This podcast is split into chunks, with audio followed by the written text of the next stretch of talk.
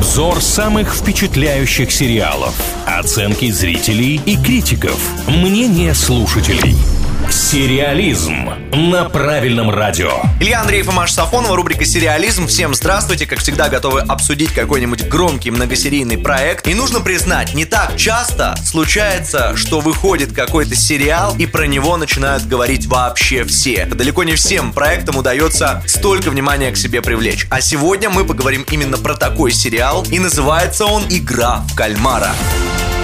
Сон Ги Хун уже не молодой мужчина, который имеет достаточно большое количество проблем, однажды встречает в метро незнакомца, который предлагает ему сыграть в игру. Сначала в безобидную детскую, а потом вручает ему визитку, говорит, если будут проблемы, позвони, видимо, поиграем во что-то более серьезное. И когда он действительно набрал номер телефона, он стал последним участником тайных игр на выживание с призовым фондом в 40 миллионов долларов, ну и, конечно, всеми последствиями, которые может повлечь за собой такая игра. Если вы обратили внимание на то, что не самое привычное имя главного героя, то вам не показалось. Это южнокорейский проект, причем он уже успел наделать столько шума, что стал самым просматриваемым иностранным проектом на Netflix. Более того, представители Netflix говорят, что если все пойдет в том же темпе, что и сейчас, по отзывам, по просмотрам, то вот этот южнокорейский проект станет вообще самым-самым на Netflix среди всего, что там есть. Давайте я ваши слова цифрами подкреплю. MDB выставила оценку 8,3, кинопоиск 7,8 уже почти. И я думаю, что это не предел вообще для этой картины. Учитывая то, что я с ней еще не ознакомилась, но зато достаточно большое количество комментариев к этому проекту прочитала, и мне есть что вам рассказать. Начну с не самых положительных моментов, которых, кстати, немного. Есть негативные отзывы по поводу юмора. Кажется, что в сюжете таком вообще не должно быть никаких шуточек и так далее. А здесь вот, видимо, чтобы немножко жути согнать, вставили несколько таких достаточно забавных моментов. Но они там оказались неуместные. И это кинолюбители не оценили. Кто-то вообще говорит о том, что зачем такую жестокость показывать, мы как-то неправильно воспитываем подрастающее поколение, показывая подобную борьбу за средства, но мне кажется, что это уже достаточно такое субъективное мнение. Тут стоит не забывать, что вот э, любой контент можно воспринимать двумя путями. В лоб, что называется, и кому-то действительно может показаться, что если завтра вот так в реальности произойдет, это будет очень и очень страшно. Но можно и вторым путем пойти. На этом пути нужно не забывать, что это все метафора происходящего в обществе. Ну давайте о плюсах, хотя кто-то посчитал немножко банальным этот сюжет, уже достаточно много было картин, снятых на тему борьбы за выживание в формате определенных игр.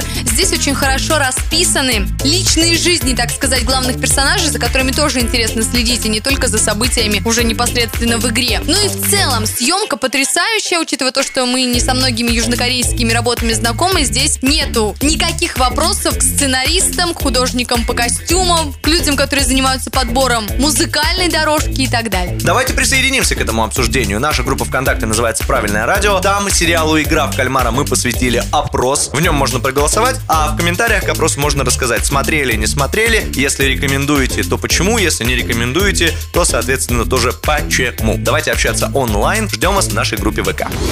Сериализм на правильном радио.